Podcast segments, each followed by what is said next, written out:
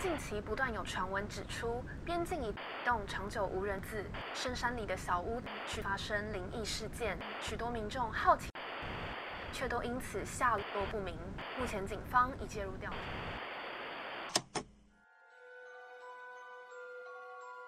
欢迎来到怪奇故事屋。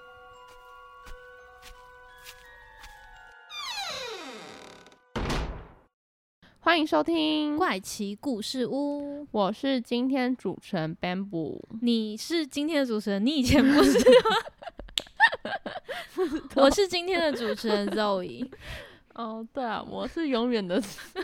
怪奇故事屋的主持人。没错，好，我也不知道为什么刚刚突然加一个今天。今天呢，我们要回归到之前的一个主题，算是一个案件的，也不是之前啊，就是案件主题啊。OK。就是之前的案件形式，因为其实已经蛮久没有出案件形式的分享了，所以今天呢，特别来为大家讲这一点对有趣的案件，有趣有趣吗？我觉得这件案件没有很有趣，可怕又令人好奇的案件。其实老实说，我们在上一集节目原本就要来介绍这个案件，对，但是因为这个案件真的是太复杂，加上它的。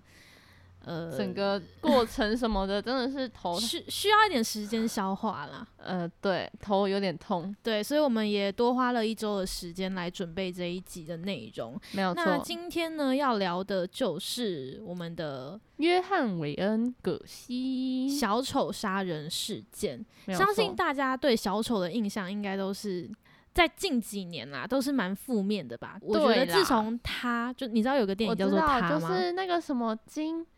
写很多恐怖小说的那一个，他跟那个另外一个就是小丑，对，另外一个的电影也是出来之后，对，其实小丑就一直被很多人认为说是一个可怕或者是。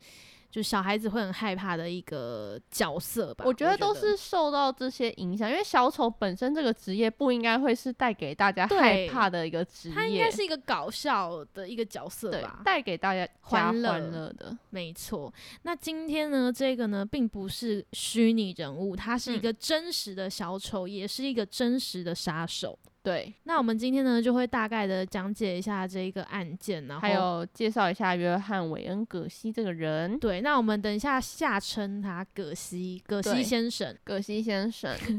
好好，那现在呢，马上来，我们 Bamboo 马上来帮我们讲解一下这一次的事件。好，他呢，其实就是我们刚刚有讲到，他杀了很多人嘛。他在一九七二年到一九七八年这之间呢，他总共性侵还有谋杀了三十三名的，三十三，对的，超多。大家就是三十三，你没有听非常多。对，然后这些被杀的人呢，年龄大概分布在十四到二十一岁这个区间里啦。对，然后杀的都是男孩，而且都是那种年轻的男孩为主，算是青少年的时，就是年龄的区段。对，没有错。所以他很喜欢那种青春的霸体。那好，我们先大概讲一下葛西他的一个童年生活好了。葛西呢是他们家三个小孩里面唯一的男生。那他从小呢就是很不喜欢运动，所以可以看到他身材胖胖的。大家可以去 Google 一下他的葛西的照片，他是真的蛮胖。然后呢，他跟他的妈妈还有姐姐们其实感情是很好的，但是呢，他的爸爸其实常常酗酒，而且动不动呢就会对。他的老婆啊，小孩就是拳打脚踢，所以呢，其实葛西跟他爸爸的关系一直以来都是非常恶劣的。但是葛西他自己呢，其实，在从很小的时候，他就很希望可以得到他爸爸的认可，然后希望可以得到爸爸的一个怎么讲赞赞赏吧，想要让他骄傲的那种感觉。但是在葛西六岁的时候呢，他在他家里附近的商店偷了一台玩具车，虽然。被妈妈发现之后，他有把就是偷来的车子还回去，然后也有道歉。但是呢，他爸爸知道之后就非常生气，而且那个时候还用皮鞭就是鞭打打他，然后呢，他妈妈那个时候也有出面保护他，就是出面保护葛西，但是也因为这样子，让他爸爸更生气，觉得哎、你怎么还要妈妈来保护你？嗯然后当时候他就有骂葛西说，你就是个娘娘腔，你以后。你以后未来一定会变成一个同性恋，所以这个对当时童年的葛西来说，其实是一个蛮严重的一个冲击的。为什么偷玩具车就是同性恋的行为？我觉得应该是因为有一种敢做不敢当，然后你还要妈妈来保护哦你，你还不不会就是自己出来很很光明正大的道歉。我觉得哦类似是这种不够躲在后面，对有点懦弱，的那种性格吧，嗯所以他才会骂他说他像是娘娘腔。懂。但我觉得有个重点是他不是一直很想要让他爸爸就是骄傲嘛，但他还去偷玩具车，真的是不不行哎、可能啊但小时候小时候，对啊搞不好我觉得就是说不定很多人都偷过东西，就是很多人他看到朋友也在偷，然后就想要跟啊着偷偷看。其实他他小时候应该也不是个坏孩子啦。嗯，好，那在葛西九岁的时候呢，他曾经被家人的朋友猥亵。当时的状况呢是对方他就骗他上车，然后出去玩，但实际上呢，其实是嗯在车子上就是 做一些坏坏的事。戏弄他。哎没错。那他一方面呢是因为怕被爸爸骂啦，所以他就嗯一直憋在心里。然后在他学校同才的方面，他也因为因为他比较胖嘛，心脏健康的问题，嗯他没有办法跟其他同龄对，一样就是那些玩耍啊、嗯跑跳，所以他在那个时候其实朋友本来就不多了，嗯还要一直遭受，比如说同学会嘲笑，对，嘲笑他的身材，嘲笑他的健康状况，甚至就是刚刚 Bamboo 讲到，就是霸凌的状况。在中学的时候呢，他更是因为他的健康问题，然后有去住院了将近一年的时间。这一段时间呢，他的学业也是非常的，就是课业对课业停滞，最后也没有念完高中。那嗯在他的爸爸的眼里，就觉得说，哦，你其实这就是你的失败，你为你失败找的一个借口。好而且严格哦。，对他爸爸一直觉得他就是在装病，爸爸就是一开始就已经先否定没错，他其实就是很讨厌葛西这个儿子。所以一直到葛西十八岁那一年呢，他就毅然决然的决定要离开家里。不过嗯呢，因为他学历不高嘛，其实也找不到什么工作，对对对所以那个时候他第一份工作呢，就是在停尸间工作。嗯，那在工作的时候呢，他是一直都睡在防腐间里面的。嗯哼，那有一次呢，葛西他就一个人在停尸间，然后不知道为什么，他就是突然突发奇想的，嗯，就是爬进了一个年轻男性死者的棺材里面，然后去抚摸他的 Oh 身体。没想到这一摸呢，就居然让葛西发觉，哇哦，这感觉真棒！就是 你刚刚的口气有点有点 不是我就是在模拟葛好，我西我懂我懂葛西他发现，居然就是这样子的举动，居然会让他就是有一种性快感。嗯然后他是因为这样子，所以发现了自己的怪癖。其实当下他自己也吓到，他其实不知道如何是好的。但他一方面是想要压抑这样子的情绪，压抑这样子的感觉，然后想要重新回到家里好好做人呐、嗯但一方面又觉得就是心里可能很很控制不住，很控制不住，所以呢，他就开关被打开了，，对，所以他就赶快，就是他，因为他太吓到了，他就打电话回家说，问他爸爸可不可以，就是让他回家住，他嗯不想再住在停尸间那里了。哦，因为那时候他是离家出走的状态，所以后来他爸爸也答应他说，哦，他可以回家。嗯。那回到家之后呢，因为他没有高中的文凭嘛，嗯但是他后来还是有到就是一个商学院去就读，嗯，所以在毕业后呢，他就进到了一家公司去担任销售员。之后呢，其实也蛮顺利的，有嗯升上了部门的经理，并且呢，跟他的一个同事叫做玛丽莲的女子结了婚。这个呢是他的第一段婚姻。对，那在婚后呢，这个玛丽莲的爸爸也有为他们买下了三间肯德基的店面，这是我非常常好好哦，非常羡慕。我也要三间肯德基，对他反正就是让他们管理那个肯德基啦。然后在一九六八年呢，他们夫妻的生活其实也是。过得非常的幸福完啊美，而且葛西在后来的访谈当中呢，他也有去形容这一段日子，其实可以说是一个完美的生活。嗯，对然后在当时呢，他爸爸其实也是算是认可他，他就嗯跟他说：“儿子，是我看错你了。”那一段时间，他跟嗯他老婆处得很好，然后家庭圆满的时候，嗯，看错他是因为他现在当上了三间肯德基的老板嘛？可能吧，他觉得他事业有成了。透过别人的爸爸，对，没错。但其实呢，这一个表面，就是这个看似完美幸福的表面底下，是有非常可怕的一个事实。什么事？我们请 Ben 布来跟我们讲一下后面发生了什么事。他其实在一九六七年的时候，他有对一个十五岁的少年进行性侵。对对，那这个性侵案件，这个少年叫做唐纳德，我们就先称他为唐纳德。对，那他当时呢，先引诱这个少年，然后来到他家之后呢，就播了一些色情电影啊，然后并且还灌他酒，他想要说服唐纳德对他进行口交。对，但是呢，这个唐纳德当下当然就是就觉得很可怕，很害怕。他是隔了一年之后呢，他才。去告诉他自己的爸爸这件事情，那他爸爸呢就赶快的，就是去报警处理这件事情。葛西在这件事情的时候，当时呢还有被指控有对另外一个男孩性侵，但是呢他就是也不太承认这件事情。总而言之呢，这件事情逼迫唐纳德这一件事情呢，让他入狱服刑，然后呢当时的判决是服刑十年的判决。对，因为他被判刑嘛，他妻子当下马上就是诉讼申请离婚。然后在那之后，离婚之后，他也从此都没有再看过他的第一任的妻子，还有小孩。他的小孩，对他其实当时有跟第一任妻子，就是有生了一儿一女。嗯，他之后也都没有看过他了。其实那时候格西啊，他就是强迫少年为他口交的时候，如果那些少年拒绝他，他就会说：“哦，他只是开玩笑的啦。”就是他都以这样子的方式在跟大家就开玩笑啊，好像没什么的那种感觉。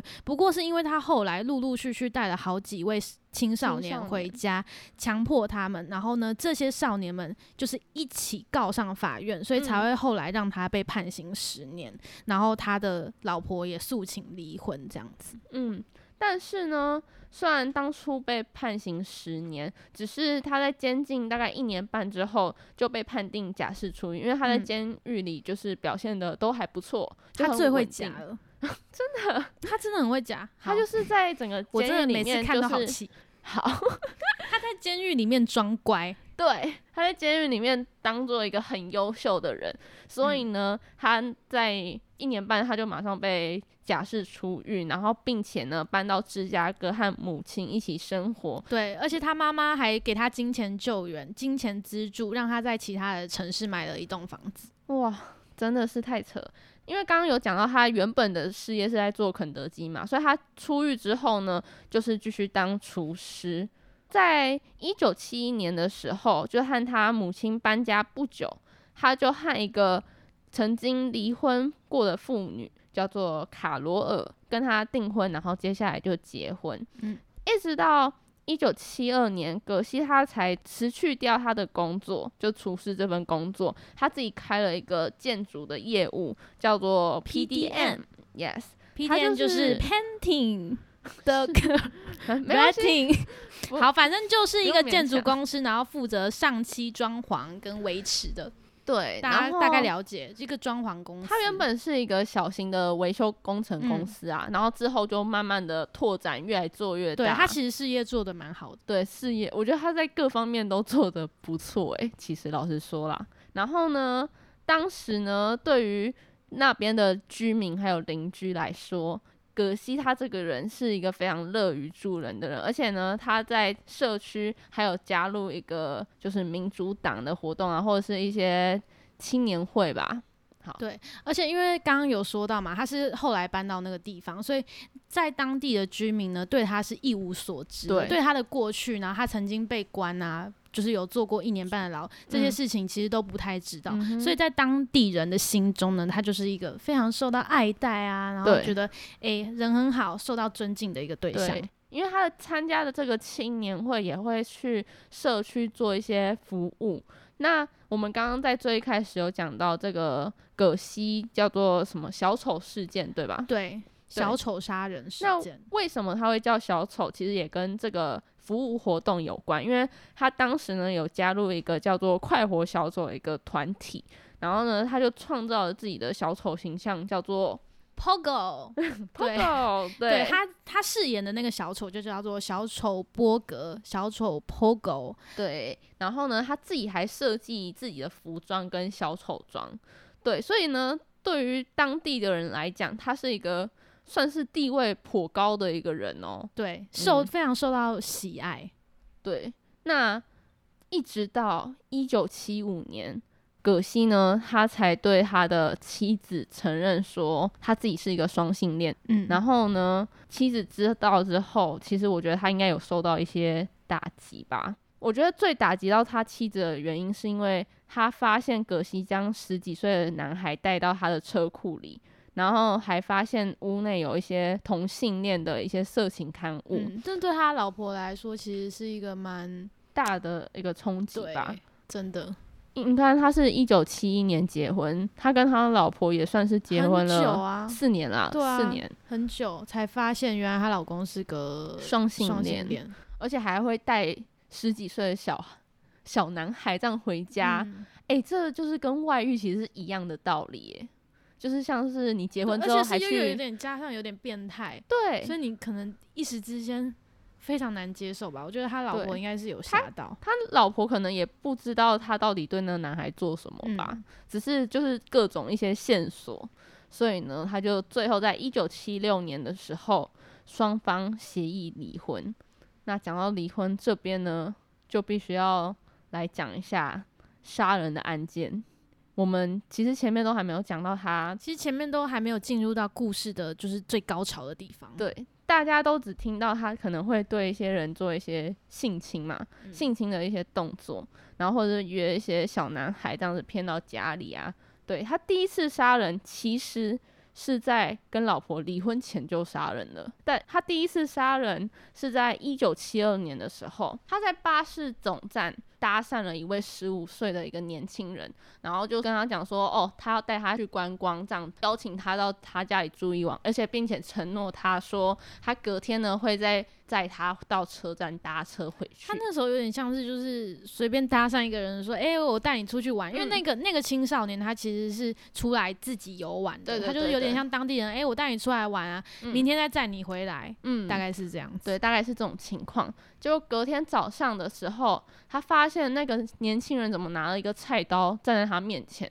葛西就吓到，他就跳起来的那个时候，其实也不是年轻人拿菜刀砍他哦，是他自己吓到跳起来，结果被那个菜刀割到。结果呢，他就开始很激动的想要去抢走那个菜刀，而且开始对那个年轻人施暴，然后两个人就在扭打之中。当然，葛西看起来就是比较壮壮硕硕一点嘛，嗯对，然后他就开始拿菜刀狂刺他，直到这个年轻人死掉为止。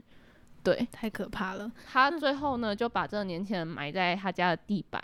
然后其实这件事情，他后来有发现这是一个误杀。他其实那个年轻人并不是想要拿菜刀杀他，因为他在杀他完之后有发现，就是那个年轻人已经帮他做好早餐在桌要感子上了。谢他，对，就是他那时候进到厨房，发现哦，原来他是帮他做早餐啦，所以才拿着，可能他刚做好拿着刀子还是怎么样，他是刚做好早餐，刚好手里拿着菜刀，想要来叫醒他这样子而已，结果他就被误杀了。对，其实当下葛西他是感到非常愧疚的，但是呢，他却发现他自己在杀害这个少年的同时，也得到了像是快感，那个对，像是当时他抚摸尸体的时候的那种性快感。对，没有所以错，在那个时候呢，葛西他也了解到，原来死亡才能带给他最大的快感。嗯，之后呢，他就把那一个十五岁少年的尸体埋在他们家的地板下，然后并且用水泥把它封住。对，就是用水泥板再把它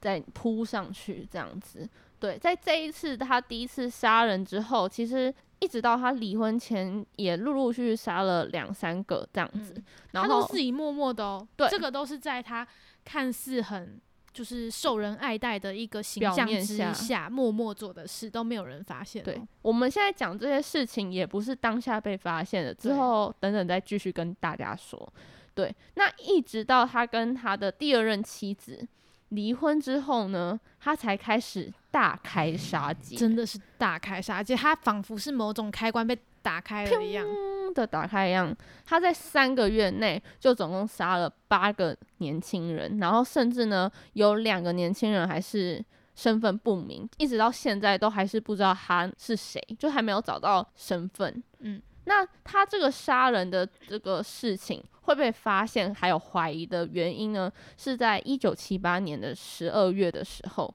葛西他来到一间药店，然后想要跟那边的店家讨论一些工作上的事情。那当时呢，这家药店有一个十五岁的罗伯特，他是里面的店员，就是去那边打工的这样子。但很奇怪的就是，他在那一天之后呢，他就失踪了。罗伯特他就失踪了。他妈妈就很紧张，因为在他失踪之前呢，罗伯特是先跟他妈妈就说，哦，他要跟这个葛西要去讨论一些事情。嗯他好像也没有说葛西啊，他就只是说他想要跟建商谈一些事情，嗯，谈一些。工作上的对，事因为他好像发现葛西都会收一些年轻人来当他们的工读生，所以呢，他就只是想要跟他的装潢公司很对对对多年轻的员工。对，结果隔天罗伯特他失踪了，他妈妈就很紧张，所以呢就赶快打电话给警方。警方呢他才开始调查葛西这个人，因为呢警方就从各种线索一直就是不管怎么样都不知道为什么罗伯特会失踪，唯一能找到的线索就只有。他说要跟葛西去商讨建商的嗯事情嘛，所以目前最大的怀疑人当然是葛西。所以警方呢就开始跟踪葛西啊，然后去他家进行调查，而且他跟踪葛西还跟踪了非常大的一段时间，对，然后就意外的发现，在很多的失踪人口名单上，都跟葛西其实都有一些关联。没错，就是每个人这样连一连，好像都连到葛西身上。可是却一直一直都找不到证据，对而且他们也认为说，葛西这样子在地方上富有一个盛名，然后加上又非常受人呃仰慕以及爱戴的人，应该不会跟这件事情有任何的关系。所以，嗯其实，在起初的时候，警方是不太把他当成一个嫌疑犯去调查的，嗯是一直到罗伯特这件事情的时候，他们才认真的想说要来好好调查葛西这个人，然后一直到他去他们家搜查，对才发现了异样。对，在应该说跟他已经跟踪很久，然后还有发现一些物品，然后是在之后的调查才发现那些物品都是来自那些失踪的人的身上的物品，只是这些都还不足以证明他是杀了这些人的人，因为都没有找到尸体，也没有找到凶器。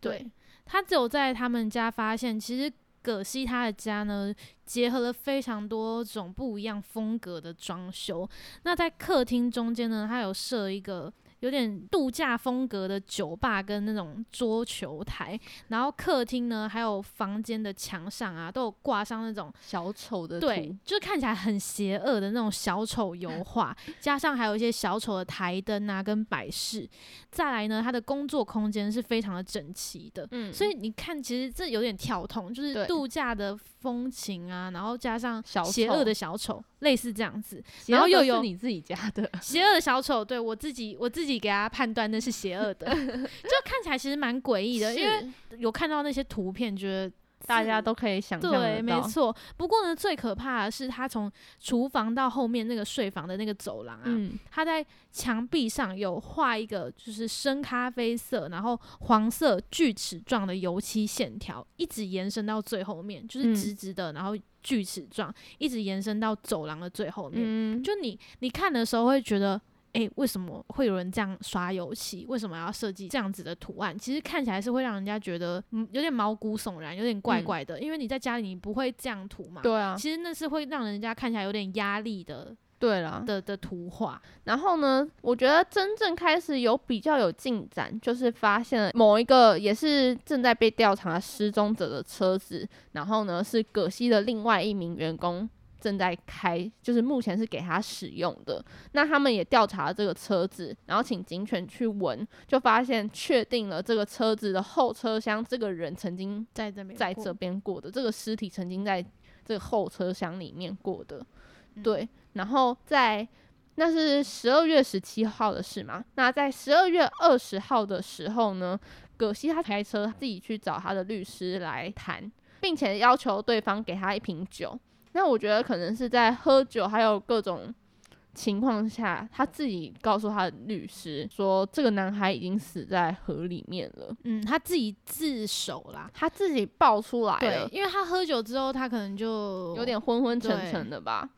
对，他就没想到，他就直接告诉他律师说，那个男的的确死了，是我杀的。他好像也没有特别讲的很清楚，但是其实言下之意就是那样。对，言下嗯之意就是这样。那在最后，他就知道自己已经就是已经确定可能会被逮捕了嘛，所以呢，他就开始离开这个办公室啊，就去加油站加油，还有跟他的家人什么的告别。那我补充一下刚刚他们家的那个部分好了。其实当时呢，警方在他们家其实有找到几本蛮令人觉得可疑的书籍，像是《漂亮男孩必须死》。还有《少年之爱》《论男人与男孩做爱》，还有《恋童癖》等等的那种非常吓人的书籍，而且还发现了很多就是色情啊，还有一些酷刑的性玩具，所以这个也让警方就是进一步了解到说，葛西是非常有可能跟这些失踪的人有呃、关，对青少年有关的。好，那刚刚是讲到，他就开始去找他朋友告别啊，然后也开始拿着念珠，然后一边开车一边祈祷。我真的觉得卖脑卖脑真，的卖脑哎。总而言之，最后当然就是被警方给逮捕，而且警方一度还很担心葛西会去自杀。嗯，对，